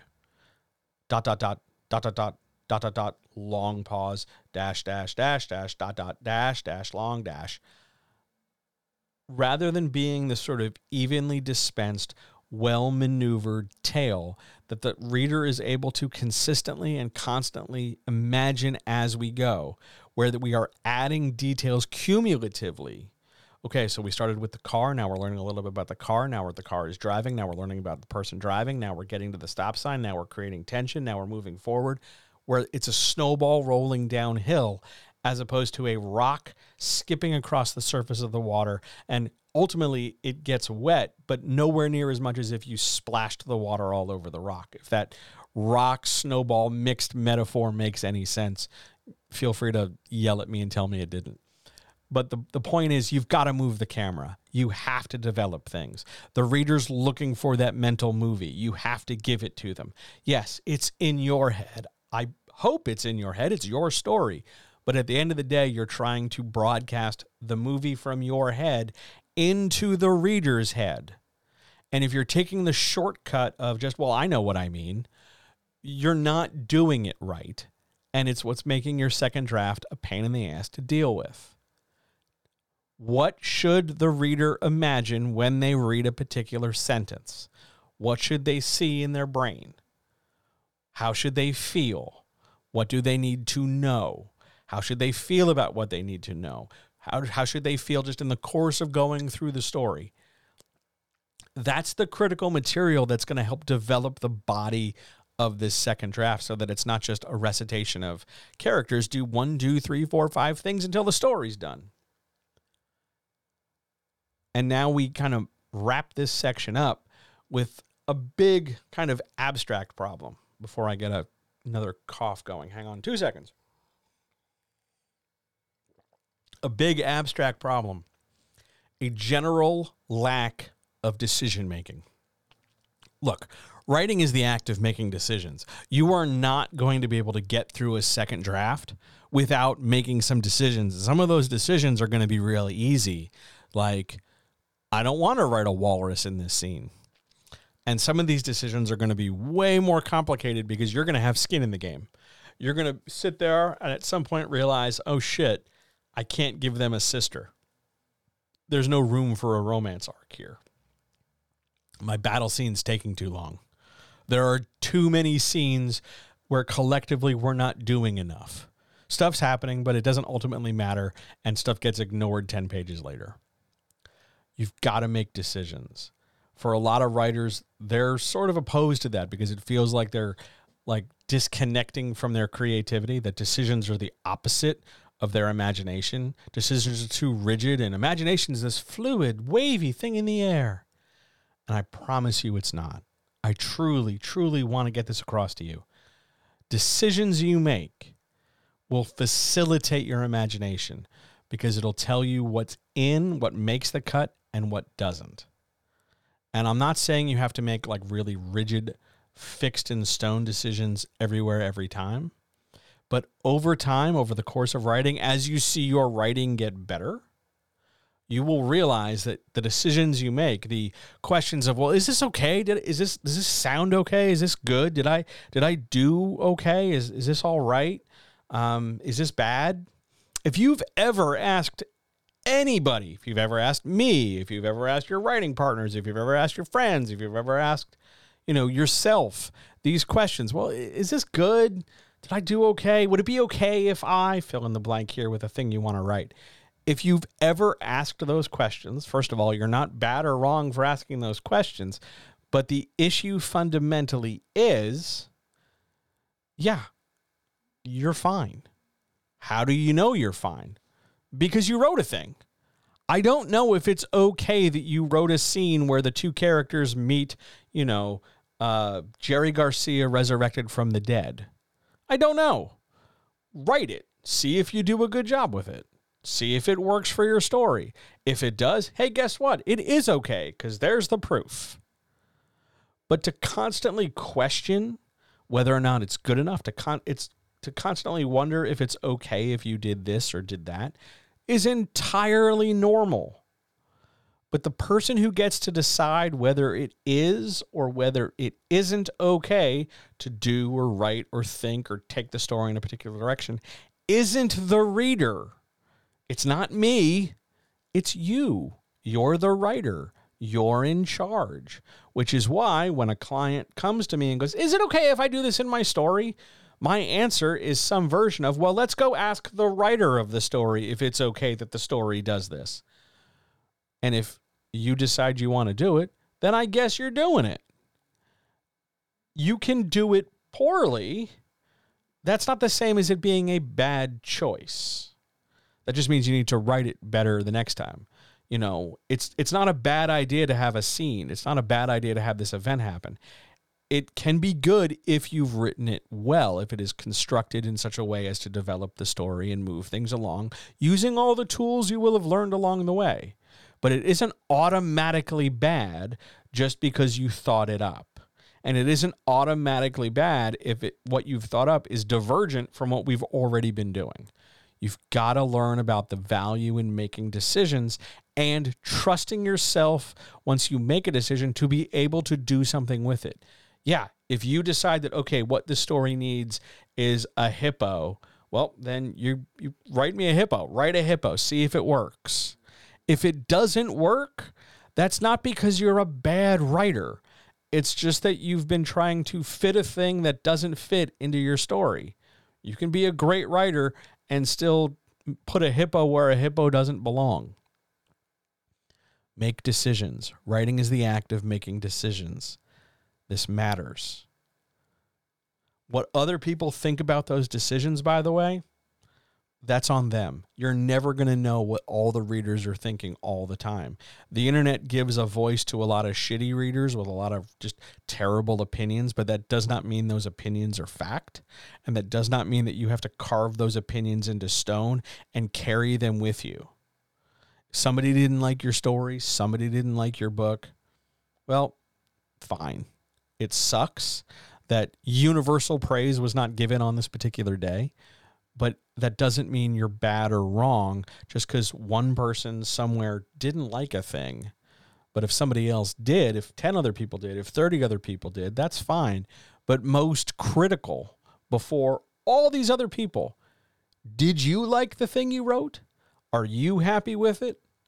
Do you think not so much you could always do a better job, because sure, the anxious among us will tell you you could always beat yourself up and swear you could do a better job.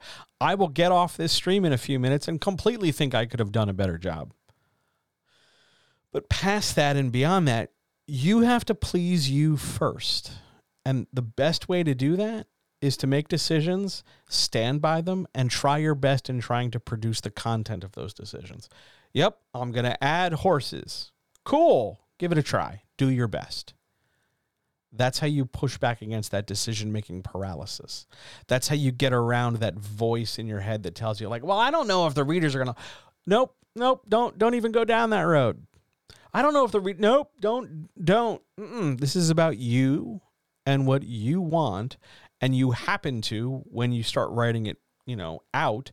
You are planning on intending to share this with others, and depending on the the clarity with which you've crafted the thing for them to imagine, people will either get on board with it and dig it or they won't. But that's not your fault if they don't. You can't make everybody like your second draft. It's a second goddamn draft. We're not carving anything in stone here. We're just trying to make it better than a first draft. But we have to learn the value of making these decisions. When you don't, if you decide like ah john's full of shit. This isn't this is pointless. When you fail to make decisions your stories spin their wheels and you never make enough progress and then you get stuck and then you get frustrated then you give up. Make decisions. It's how you fix the things that are wrong. On we go. To part four your goals. And i'm wrapping things up with this section because well it's a good section to wrap up on. Goals. You need to have some. Now, I'm identifying here four goals. You're more than welcome to have more than four goals in your life. I certainly do. But for the sake of this second draft, for the sake of your writing, for the sake of your long term publishing or the long term creating plans, four goals, please. And I'm going to try and do this in a way that does not make these goals sound like pressure, but I'm sure that there's somebody out there listening to this right this second who is going to hear this and go, oh my God, John is just adding the weight onto my back. Oh my God, this becomes a lot harder. I promise you, goals aren't about pressure. Goals are just goals. The pressure you're adding is in your projecting in how hard or easy or difficult or complicated or direct it's going to be to try and do these goals. You're thinking about the work, I'm talking about the reward. It's okay to feel pressure, it's okay to push yourself. It's okay to have some goals. It's okay to try your best. It's okay to change your goal along the way when you find out that you were, you know, swinging way above your weight class and you were trying to aim for a thing you're just not ready to do. That does not mean you'll never get there. It just means that you're not there yet. And you will get there if you keep going and if you get help and if you practice but you're not wrong or bad or at fault for coming out of the gate on day one saying, I'm going to try this big thing. That's great. That's wonderful. But remember, it's a long journey, and along the way, you're going to grow and change just like your draft is. So we have four goals to bear in mind over the course of shaping an entire second draft. First and foremost, we have a design goal. Your design goal is what this story is supposed to be when it's all said and done. It's the story of two small, hairy footed people who throw a ring in a volcano while a very pretty elf and a very stubbly man and a short dwarf fight some orcs. It's the story of a, a small town girl living in a lonely world. Uh, it's the story of uh, her name was Rita and she dances on the sand. The design goal is the functional goal of the story. You were trying to tell this story, whatever it might be. A knight chasing windmills, thinking they're giants. The story of a chemistry teacher who develops lung cancer and then becomes a drug kingpin. Whatever it might be, your design goal is the goal you have for the story. It's the goal the characters have, it's the goal for the arc, it's the goal for the plot, it's the design goal, it's the goal you keep in mind for making the thing moving forward, we move to our production goal.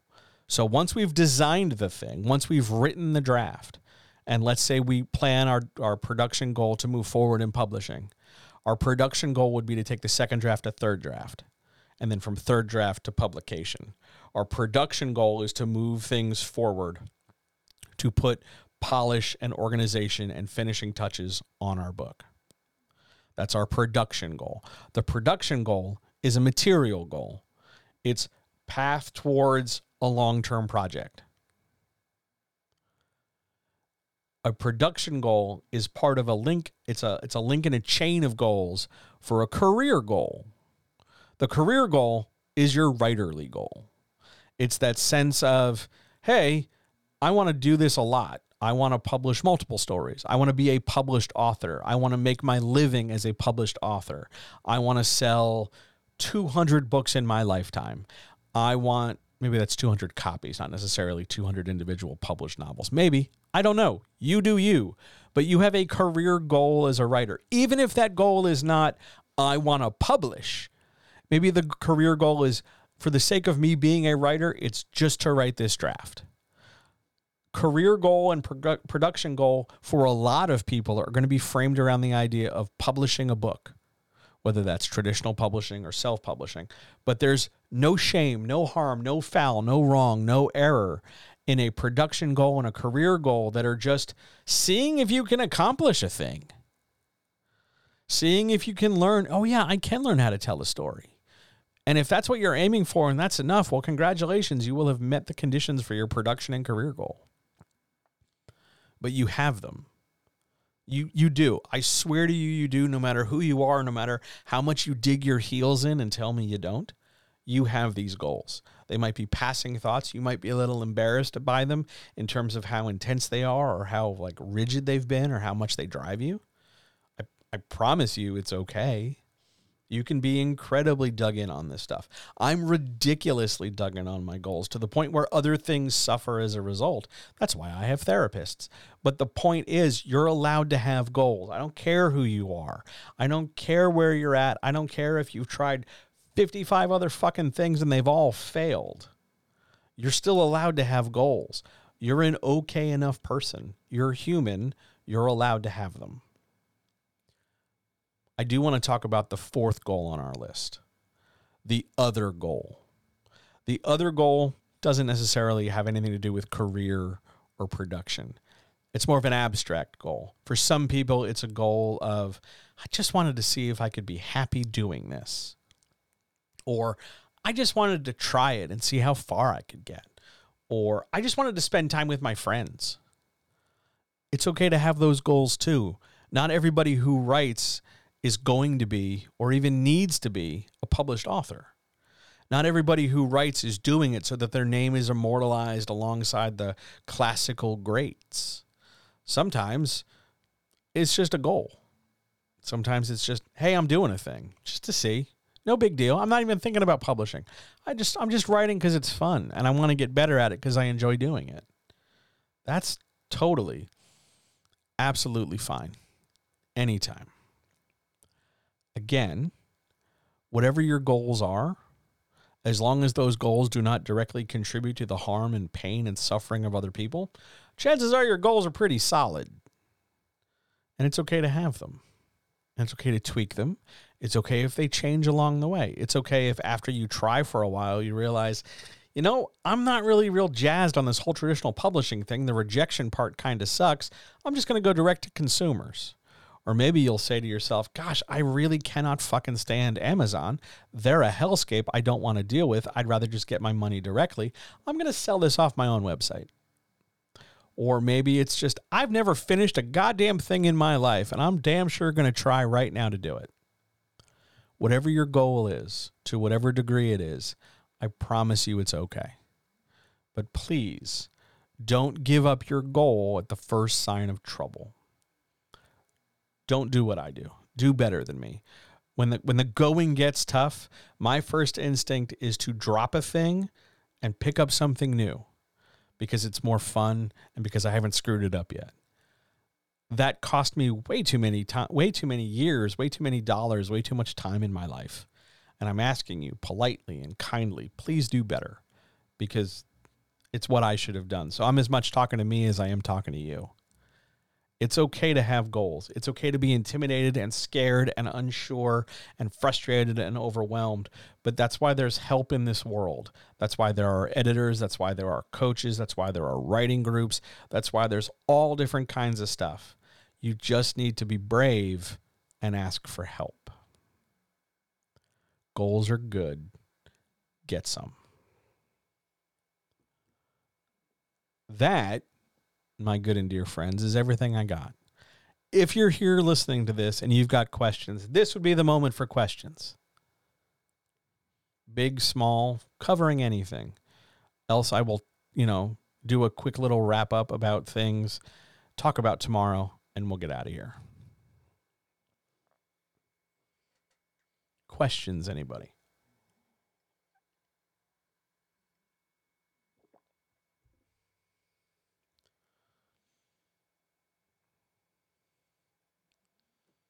I'm so glad you love the pep talk. I'm really I I I love pep talks. By the way, if you ever want like a pro level pep talk, uh, if you jump over to the Patreon, there's an entire tier dedicated to pep talks.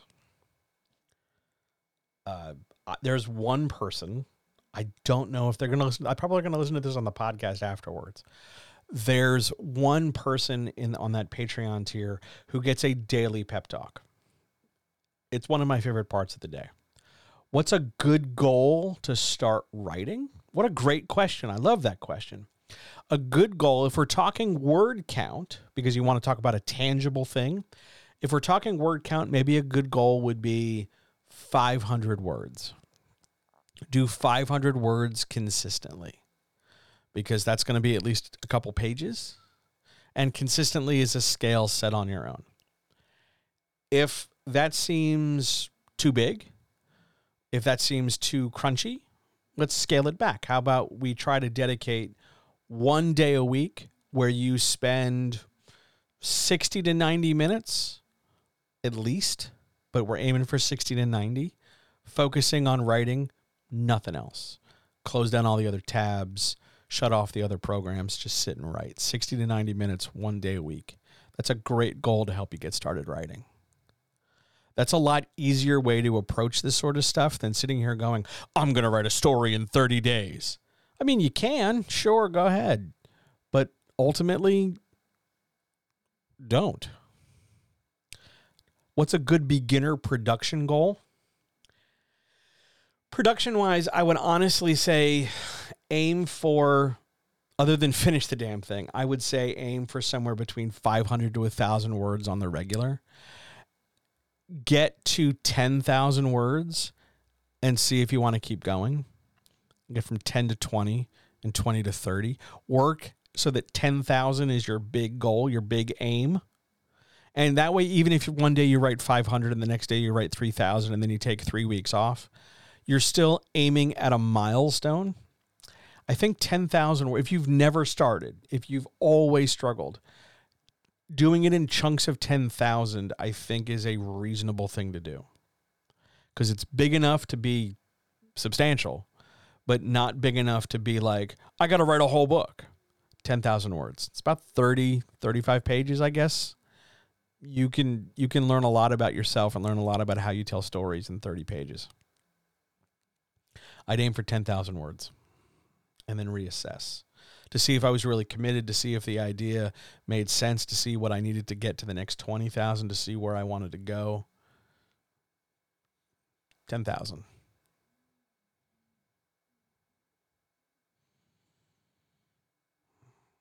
Great question.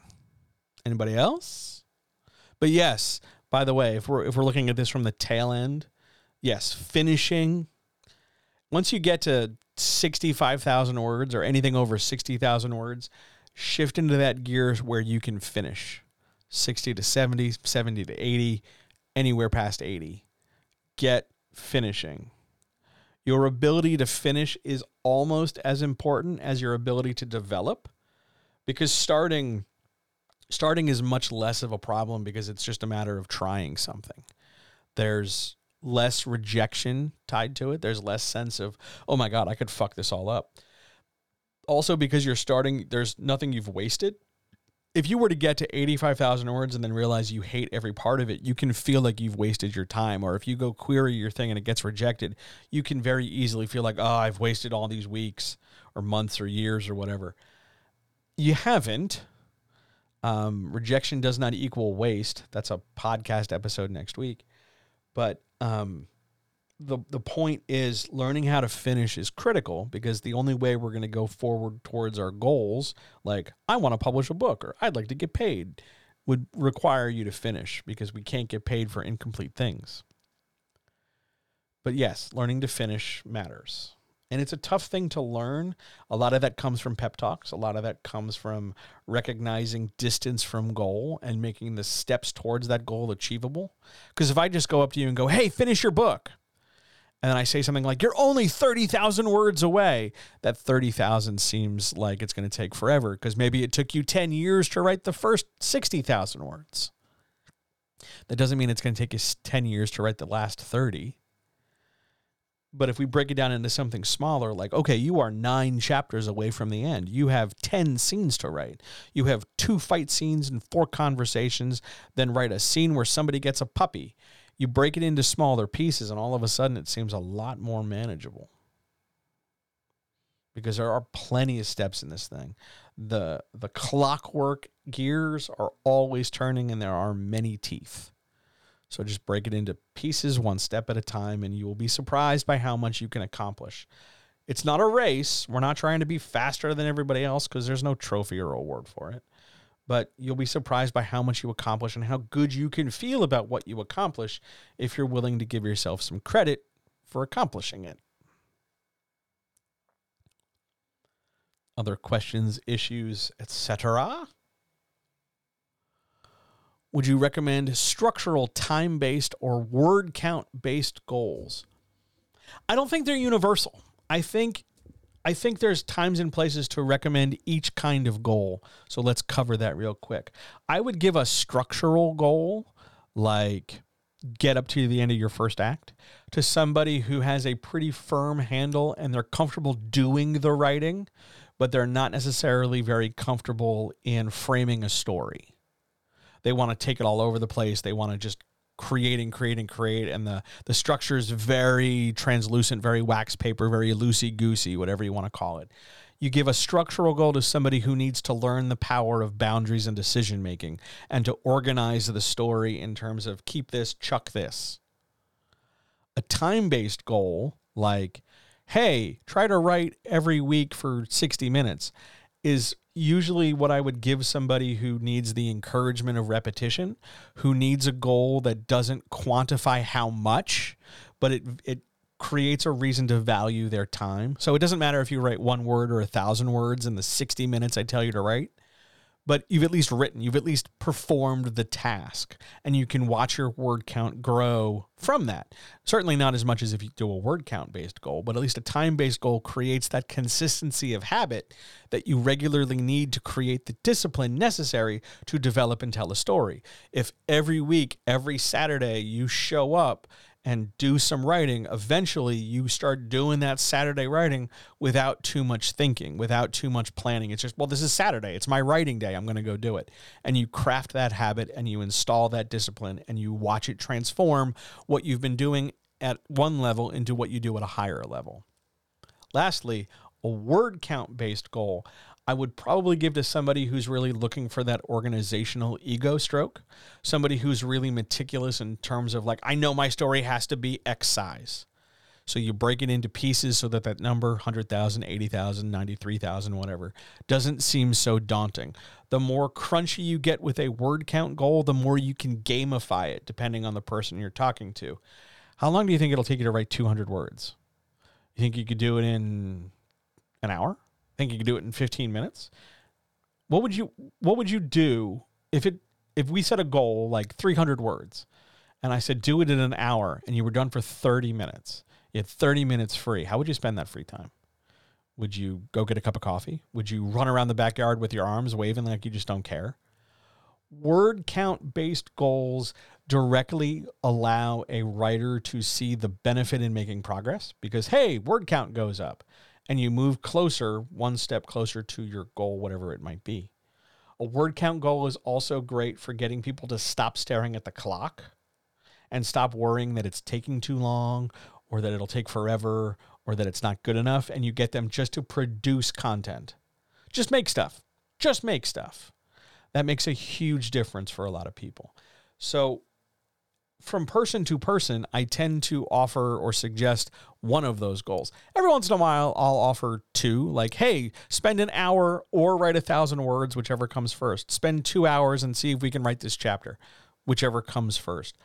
Mainly that's based on how I think they're engaging with their work and what problem they need to face whether it's you need to get some confidence in your writing, so let's count word count so you can see your progress, whether you need to make some decisions, so here comes something structural, whether you need to understand that you can build a habit, so we go time based, or we go structural because you need to learn how to write dialogue scenes, so just write a dialogue scene today. Whatever that might be and however that frames out, it's to specifically address a problem. It's specifically to make progress in a thing rather than just say, okay, go right. And you're sort of let loose and like a dog at the dog park you're just supposed to like run around and then all of a sudden come running back with no real constraint or a little kid at recess. We want to we want to get away from just the the free for all like prisoners climbing the fences trying to get away. We want to we want to do this deliberately with with a method so that we can build better craft and skills from that method. So i recommend all of those types of goals and all of those kinds of skills for all different kinds of reasons. It's one of my favorite things to do when i coach somebody that discovery of what tools are going to help you unlock your level and get where you want to go and get better.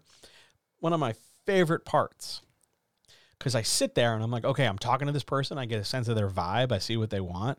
I see their writing sometimes. So I kind of get a sense of, okay, I know what I have to work on with them. And then it's okay, well, what tools can I give them out of like 25 years of doing this shit? What can I give them today to help them get to the next step? What can I do to help them you know, head off a problem three steps from now? What can we do now before the ship hits the iceberg? I love that stuff. I love that stuff so much because I can sit here in this bathrobe with this cup of tea and hang out and think my way through a thing. Love it so much. And then I, it turns around and it translates into people doing work, which is awesome to see. That's how books happen. I love that shit. Makes me happy. Other questions, issues, etc.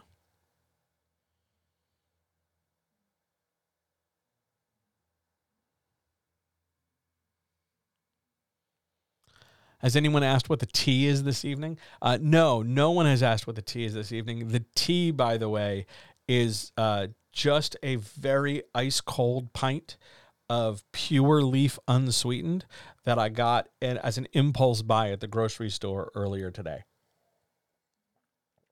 because I had $2 in my hoodie pocket and I wanted to treat myself to a tea. That's what the tea. The tea tomorrow will be like full on tea tea, like with leaves and shit. But that's tomorrow's tea because that's the chat.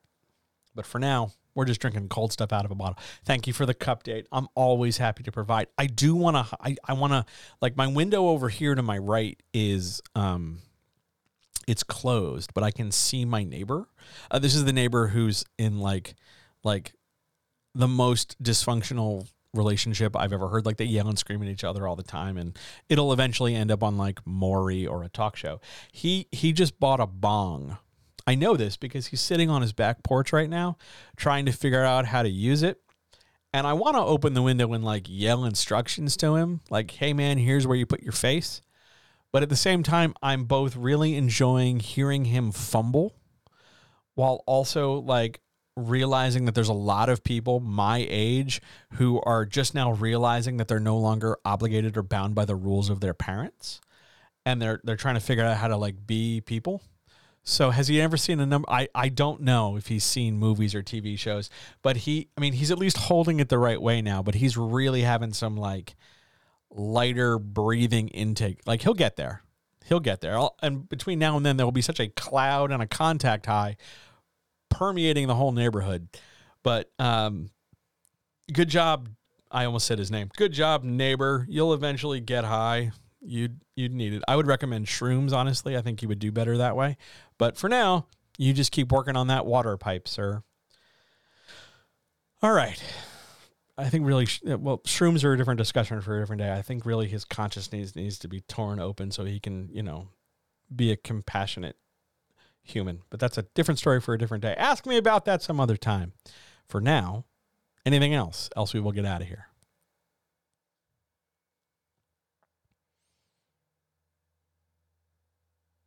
Everybody starts somewhere. Neighbors are setting goals. That's right. Everybody starts somewhere. This poor schlemiel is over here with a Bic lighter trying to light up a bong. Oof. Okay. Okay. Ugh. I feel so. I, I I can't go over there and help him out. But you know, like, come on, dude, you're giving us all a bad name. All right, shall we get out of here? Let's get out of here. Thank you everybody for being here. I really appreciate it. This was this was a banger. I love this. I'm back tomorrow, by the way. Uh, tomorrow, uh, 322, I will be right here for uh, the writer's chat. There are some amazing questions, including one on the monomyth and including one on uh, how to fight back against AI that I think are going to be really, really worth your time.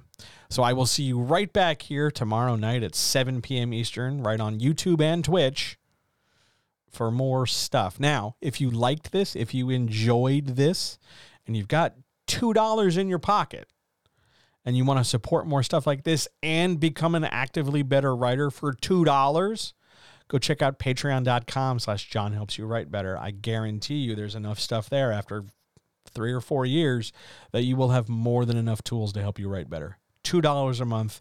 They sponsored tonight's stream. Thank you so much for being here. And I will talk to you guys tomorrow. See ya.